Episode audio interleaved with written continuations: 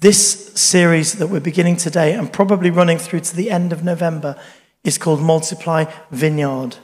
We're going to talk all about the vineyard, what the vineyard is, who we are, what that's all about. Paul is going to give us a brilliant introduction, so why don't I pray for him? And let's go for it. I'm just reminded I met Paul in a vineyard church 30 years ago, something like that. We've been part of this for a long time. Lord, I'm just grateful for this man and the gifts that you've given him, the experiences you've given him. And as he shares with us this morning, I ask that you would use him to speak to us, to engage us, to challenge us, to encourage us, and to bring us closer to you, Jesus. Amen. Amen. Thank you, Nigel. It's morning. As Nigel said, I thought I was going to do my introduction. We're here. We're going to be doing a series kind of on the vineyard and the kind of vineyard kind of vision and values. You know, what are some of our kind of priorities? So if you're visiting, this is a great Sunday to be here, because then you can think, is this something I would want to be part of? And if you call this church your home, well, then this is a reminder of who we are and what we're about. Because these kind of values and these distinctives are the things that affect how we use our time, our energy, and our money. And why do we want to do a series on this? As Nigel already has mentioned, we've been doing a series on kind of multiply. That's kind of been a theme that's been we've been doing this whole year. And so if we're talking about multiply, what are we actually trying to multiply? Something that Kate and I often talk about. What do we want to see more of? So just to kind of start off this series, kind of anchoring it in some scripture and some principles. One of the things that we have talked a lot about, my apologies, you're kind of visiting, but we did a series kind of May, June on this kind of concept of the kingdom of God. It's something that you see throughout scripture, right from the beginning in Genesis, all the way through to when you see it all kind of fulfilled in Revelation. We see this if you look at any story relating to Jesus, again and again, you get this theme, this idea of the kingdom of God, the reign of God breaking through. It's even one of the things he said that when we pray, we should pray, that was your opportunity, your kingdom come on earth as it is in heaven. But what did that mean? What did that look like? And we get some idea because Jesus kind of sent his disciples out right at the end. It's like the last few verses of Matthew, and it says, "Then the 11 disciples went to Galilee, to the mountain where Jesus had told them to go. When they saw him, they worshipped him, but some doubted." Always encouraging. "Then Jesus came to them and said, 'All authority in heaven and on earth has been given to me. Therefore, go and make disciples of all nations, baptizing them in the name of the Father and of the Son and of the Holy Spirit, and teaching them to obey everything I have commanded you. And surely I'm with you always to the very end of the age.'" So Jesus has these disciples. He sends them out. He says, go and kind of do what I have been doing, teaching them to obey everything I commanded you. And one of the things that he talked a lot about and he commanded was this idea of the kingdom of God. And as we look through kind of the rest of what we'd call the New Testament, there's a book called Acts. And you begin to see them kind of going out. Church has been established, kind of the same kind of core beliefs, but the way that they outwork all looking differently. So if you look at the Bible, there's this guy called Paul, and he writes different letters to different churches. Same values, but the way that they look are different. If you look in the book of Revelation, there's a little bit in Revelation chapter 3 where it talks about the Spirit of God having different messages to different churches. Different churches, different ways of doing these values. But they still got that core thing of wanting to see the Great Commission, seeing the reality of the kingdom of God and all that entails happening here on earth. Secondly, there's this kind of principle in the Bible that we are individuals. We are on our own journey with God as followers of Jesus. But at the same time, in our commitment to Christ, we are part of something larger. We are committed to each other, what they sometimes refer to as kind of the body of Christ. There's a passage in 1 Corinthians 11 where Paul is writing to the church in Corinth, and he says that you as a church, you're like a body, and every part is important. Some of you maybe are the nose, maybe some of you are the toe, but we need each other. in the same way as the kind of churches that make up the worldwide church of God. We are one body. Another way that it's looked at specifically is this idea of us being a body, but being the bride of Christ. And as a vineyard, we believe that we're just part of this bride. But just that verse is there from Ephesians 5, verses 25 to 30. Husbands, love your wives, just as Christ loved the church and gave himself for her, to make her holy, cleansing her by the washing with water through the word, and to present her to himself as a radiant church, without stain or wrinkle or any other blemish, but holy and blameless. In this same way, husbands ought to love their wives as their own bodies. He who loves his wife loves himself. After all, no one ever hated their own body, but they feed and care for the body, just as Christ does the church, for we are members of this body. So this idea that all these people across the world, and there's millions, billions, that would say that they follow Jesus, that we are part of this body. Yet the bride, the body, is made up of different parts. And one part of it, we believe, is the vineyard. We don't say that we're the best. We just say that we are part of it. I like the way that the founder of the vineyard, a guy called John Wimber, said it. When it comes to the church, the vineyard is just one vegetable in the stew. No one is better than another, but all are needed to bring about the best flavor.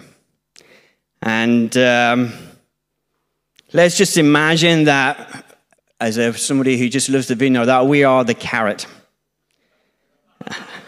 I like carrots. But, let's be the best carrot that we can be. That's your takeaway. So as we begin to talk about these kind of distinctives as being part of this kind of soup, as part of this great plan of God to see the kingdom of God outworked on earth as it is in heaven, to carry on the mission that Jesus started, that we talked about in Matthew, the mission that Jesus kind of demonstrated. He lived, he died, and was raised for. What does that mean, and what does that look like? And it's hard for me not to talk about this without just sharing a little bit about kind of my journey. It's interesting, we've got the students, because I first connected with the vineyard in 1993, giving away a little bit of my age. And I was at Birmingham University. And occasionally the Christian Union, the executive at the Christian Union, would call me. They normally only call me when they had problems. And there was a kind of a group that was meeting a couple of months before this, had been called and discovered there was a cult working on Birmingham University, and we got it banned. And a kind of couple of months later, they said, there's this new group called the Vineyard. Can you go and check it out for us? And I kind of knew it wasn't a cult. I'd heard a little bit about it. I knew it kind of started in the States, and it was led by this guy called John Wimber, and he'd written this book called Power Evangelism. And that's about all I knew about it. And I kind of went in April 1993, and I was in what's called my third year, my final year. And if you don't know, you tend to just be focusing on your final exams. It's not the time when you begin to think about kind of changing church or doing anything radically different. You're just trying to get through your exams and complete and figure out what you do next with your life. And so I remember going to this kind of group. There must have been about 30 or 40 people meeting at a teaching college, and there's a few things that kind of stood out to me. I remember thinking, I don't know any of the songs, except if I was Nigel, I'd sing it, Beautiful, Isn't He Beautiful? If you don't know, it's a very well-known and simple song actually written by John Wimber. But I was kind of like, I've been in church like 21 years of my life, and I do not know any of the rest of these songs. But there was something that kind of gripped my heart. It's like, it's not the time you move church, you do something different. I wasn't planning to be around in Birmingham for a whole load more years. But in some way I felt at home, because the values I heard about and saw outworked resonated with my heart. And it's where I wanted to be.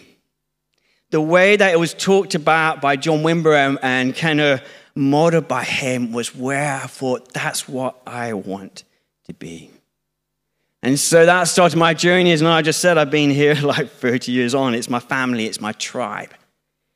But to kind of give you a kind of context before delving into details, the vineyard, like many denominations and movements, was birthed out of a place of a move of God. Or to use kind of Christian language, a revival. When kind of God turns up and people begin to follow Jesus in large numbers. The kind of move of God or the revival we're talking about is actually called the Jesus Movement. There was actually a film about it over the summer. I'd really recommend, if you haven't seen it, to see it. It's not that, I don't know how you can see it nowadays, but hopefully it will appear on a DVD at some point. But this was when God began to move, and literally hundreds and thousands of hippies in the late 1960s and early 70s came to Jesus. They began to gather in houses, and a number of these kind of people and groups that were gathering in houses realized that they had some of the kind of same kind of DNA. They had some of the same vision and values, and they decided to begin to call themselves vineyards. And they kind of created this association, just like, you have the same values and vision as us. Why don't we just kind of mutually encourage each other, associate with each other? And that's how kind of the vineyard and the vineyard association. And so what started as a few is now, if the internet's correct, it's like 2,400 vineyards across the world. In the UK, I'm actually looking at Nigel and Joe because they will have the more up-to-date figures. We're like 150 vineyards within the UK. We're not just like one Winchester vineyard by ourselves. We're part of a larger association. But what kind of holds this together, what we feel are important, is hopefully what you will see. You hopefully have a little piece of paper with you. And it's what we call the vineyard person. And I'm just going to take a time just to look at some of these. Some of these things you'll look at and go, well, that's just kind of common sense. I would expect that in any church. And that is correct, and I would hope it. But some of it is kind of the way it looks like. If I'd had a bit more time, I would have kind of come along and baked a cake. The reason I would have baked a cake is one of the things I realized is with flour, milk, and egg, you can make a whole load of different things. You can make spaghetti. You can make pastry. You can make cake. And so some of these things might look kind of similar, kind of common sense. But one of the things is like, what does it look like when it's combined together? And hopefully I will be able to combine and explain some of that. So firstly, let's start where we always should start. Jesus, right at the top. It's all about him. Let's never forget that. Whatever our pursuit of God is, and whatever that looks like in community, it's about him. And one of our desires in seeking him is to become like him, to be changed to become like him. One of my friends, a guy called Steve G, who runs a church in Milton Keynes, said, discipleship is a process. It's a process of change. Ultimately, we are called to be changed into the likeness of Jesus. A change of identity, i.e. who we are. A change of desire, i.e. what we want. A change of rhythm, how we live. And so, not surprisingly, as a church, we're about Jesus. He's the starting point. He's the end point. He is what it's all about. And we want to change and grow. If you don't want to change, you might not enjoy being with us. But that's something we are always seeking to do, asking each other, how are you changing? How are you becoming more like Jesus? How is your identity becoming more like that which God has for you? How are your desires beginning to line up more with the desires that God would have? How are we rearranging our lives in such a way so that we become more like Jesus? So it always starts with Jesus. Then at the bottom, as we swing down, because there's the two key themes, not surprisingly, we're a Bible-believing church. And this is the foundation on which we live our lives. We believe it is the Word of God. And it should affect our kind of worldview, how we see the world, how we interpret the world, in what light we act, what light do we react, how do we do life? Whatever our lives look like. And then, as I said there, this idea of the kingdom of God, because it's kind of rooted in it. Just to quote a guy called Derek Murphy, kingdom theology, this idea of the kingdom of God, is the core that forms the basis of this tradition, i.e. the vineyard. The renewal, the ministry of the Spirit, the ministry of healing, the priesthood of every believer, church planting, evangelism, ministry to the poor, are all outworkings of the kingdom theology. A lot of the things I would talk about that you see on that diagram that you have with you is all rooted in this idea of the kingdom of God. And that's why it's so important. And again, going back to my life, this was the kind of journey that I was going to go on, that God was inviting me into. Like I said, I've been brought up in church my whole life, and I was brought up in a tradition that was very good. I had a high value on the Bible, the study and the memorization of it, and I am so grateful for it. However, as we kind of read Scripture, and like I said, you don't have to read a lot of the life of Jesus in the gospel. It doesn't matter which gospel you take, either Matthew, Mark, Luke, or John. You see this idea and concept of the kingdom of God coming up. But it wasn't something that we delved into. It kind of came up because, like most of the parables of Jesus, it kind of refers to. It was kind of like a concept that was there rather than a framework, an invitation to a new way of living. One of the verses I learned very early on as a child was kind of Matthew 6:33. Seek first the kingdom of God and his righteousness, and all these things shall be added unto you. I kind of knew that verse about seeking first the kingdom of God, that this should be my first priority, but kind of had no idea what that meant or it looked like. And so one of the things I valued as I joined the vineyard was it didn't just talk about this idea of the kingdom of God in passing. It was an invitation into a new way of doing life and to see things. What does it mean? What does it look like? Well, I think John Wimber is a good example of this, because he came in his life reading the Scriptures the same as I was doing, and he came up with this kind of statement. He put it maybe more succinctly than me. When do we get to do the stuff? You know, the stuff here in the Bible, the stuff that Jesus did, like healing the sick, raising the dead, healing the blind, stuff like that. And I guess he kind of articulated way maybe how I was thinking years later, having been brought up in church. It's like, when do we get to do this? When is it not just about being biblically literate and having a great understanding of the Bible, beginning to obey it? And I was like, yes, this is what I want.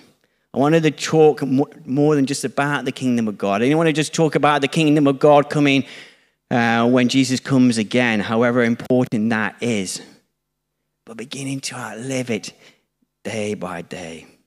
And these are some of the things that grip us. These are some of the things which make up some of our key values. One of the things that kind of underpins this idea of getting to do the stuff, as John Wimber would call it, is this concept of, why am I going that way? Everyone gets to play. And I just love that concept. It's kind of rooted in Scripture, 1 Peter 2. This idea of the kind of the priesthood of all believers. So as a priesthood of all believers, you also, like living stones, are being built into a spiritual house to be a holy priesthood, offering spiritual sacrifices acceptable to God through Jesus Christ. Then a few verses later on in verse 9. But you are a chosen people, a royal priesthood, a holy nation, God's special possession, that you may declare the praises of him who called you out of darkness into his wonderful life. This idea that we all get to play.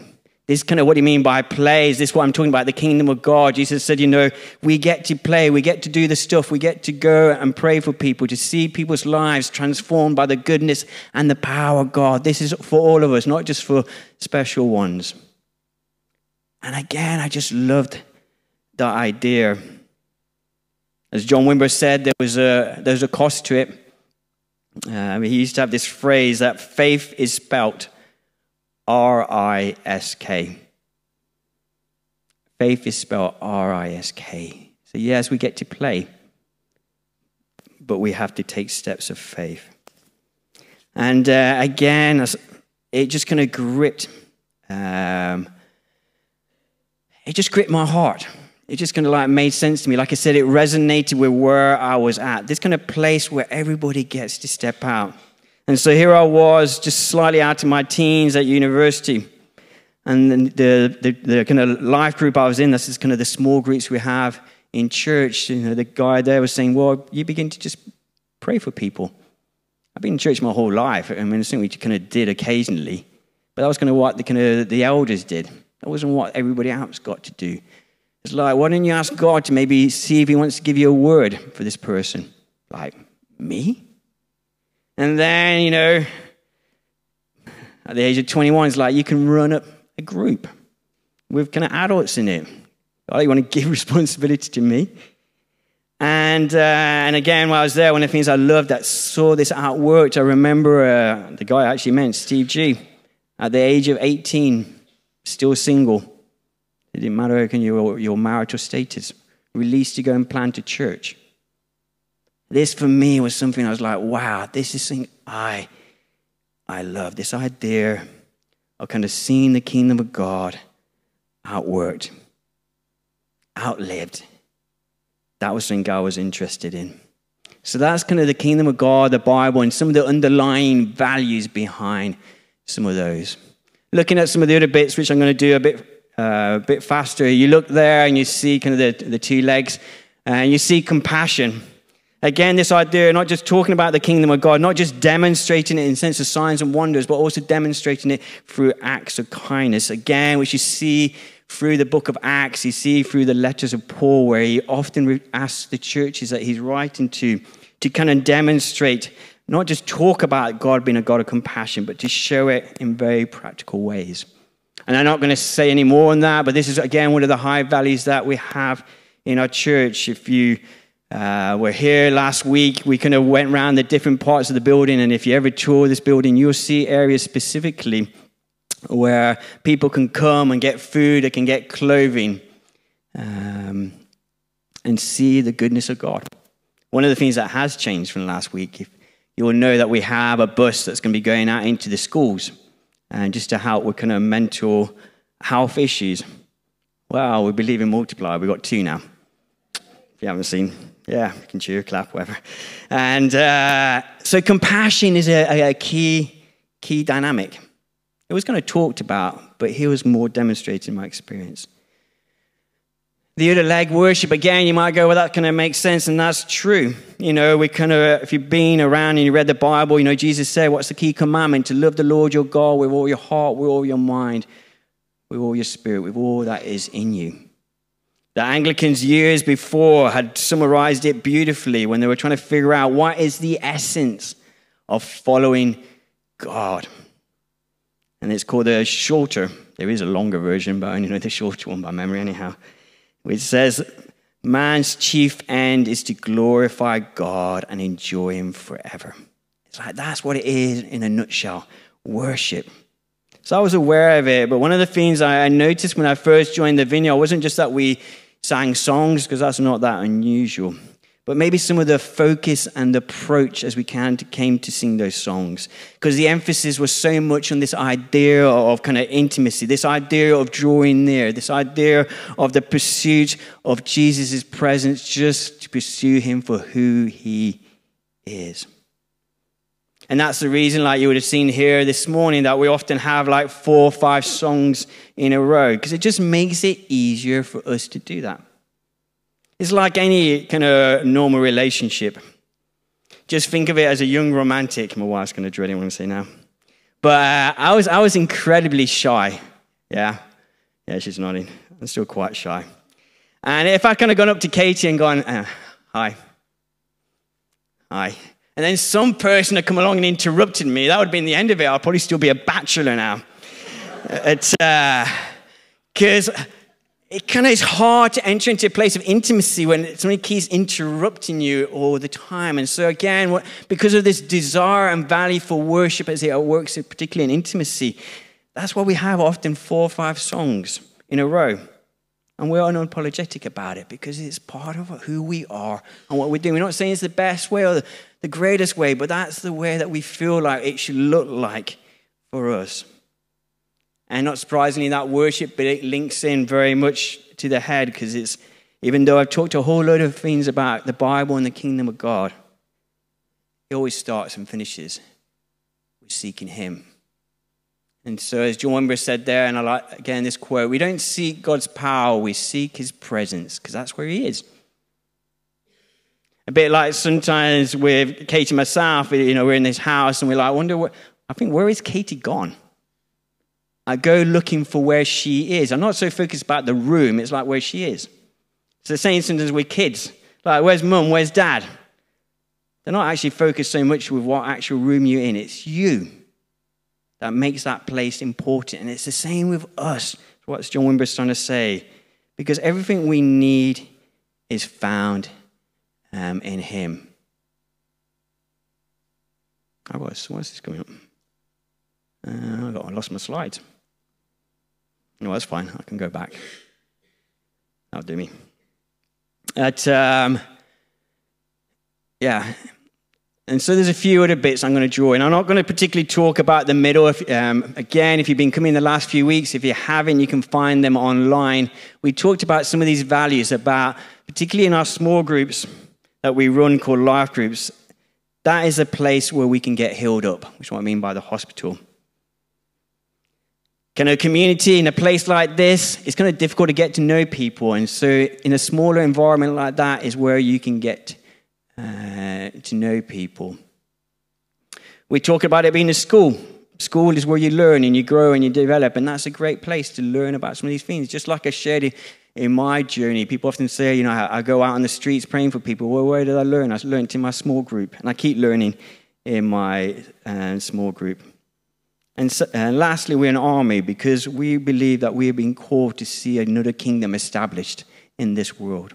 A countercultural kingdom, the kingdom of God. And that involves choices, that makes decisions.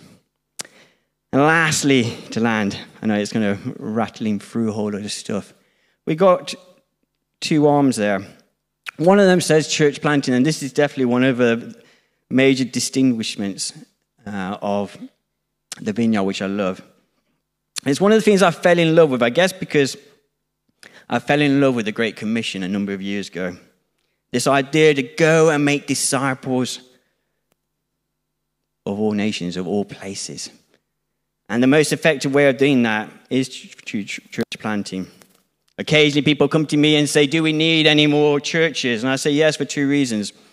Because as far as I know, there are loads of people out there who are not encountering the goodness and the power of God in their lives. If I go to my local Asda shop this morning now, if I was there, there'd be literally hundreds of people there. Yes, we do need, because we need people to encounter God. And with some of those people, the best place for them to be would be a vineyard church. For others, it would be maybe somewhere else. Secondly, even though there's many places that maybe are having difficulties, one of the things that John Wimber said, which I love, is it's easier to have babies than to raise the dead. And that is true. And this idea of just wanting to see churches established in different places so that people can encounter the goodness of God. Lastly, this is what we call kind of church development, just blessing the wider church. We talked about it very much this morning. Nigel and Joe giving the notice about the Father Heart Conference. Yes, it's for our church, but it's for wider than the church. Because we know that when, it doesn't matter what your background, what your denomination is, when you encounter the Father and know that you're a son and daughter of Christ, everything changes. And so we want to create that space. Maybe one other example, because I don't want to go for a great list and go, hey, look, what we do is, some of you be aware that over the summer, there are just various kind of gatherings of youth. And one of them is called Dreaming the Impossible, which was kind of birthed, actually, Nigel and Joe. Don't often talk about it, but they started that, I don't know, 10, 15 years ago or something like that. You know, we're just a small group of people. Well, last year there was about 4,000 youth there. And 60% of those weren't from vineyard churches. Why? Because one of our values has always been to bless the wider church. As I said right at the beginning, we're not saying that we're the best. We're just saying this is who we are, and we want to be the best carrot we can be. But we want to bless the rest of the soup. So this is kind of the series that we're going to be starting. I kind of rushed through and given a big overall image of this kind of person. And we're going to look at different bits. We have looked at some bits. We're going to look at some more bits in greater depth. But as I kind of come in just to finish, it doesn't matter who you are or where you go. It's about Jesus. And as that kind of quote I put earlier on, we don't seek God's power, we seek his presence. So we got some time. Why don't we all stand? Nigel and Jay, feel free to come up. And we're going to be doing what we've always been doing and what we always will do. Like we sang earlier, joining in heaven, worshiping God. Yeah, I can see Michael at the back here.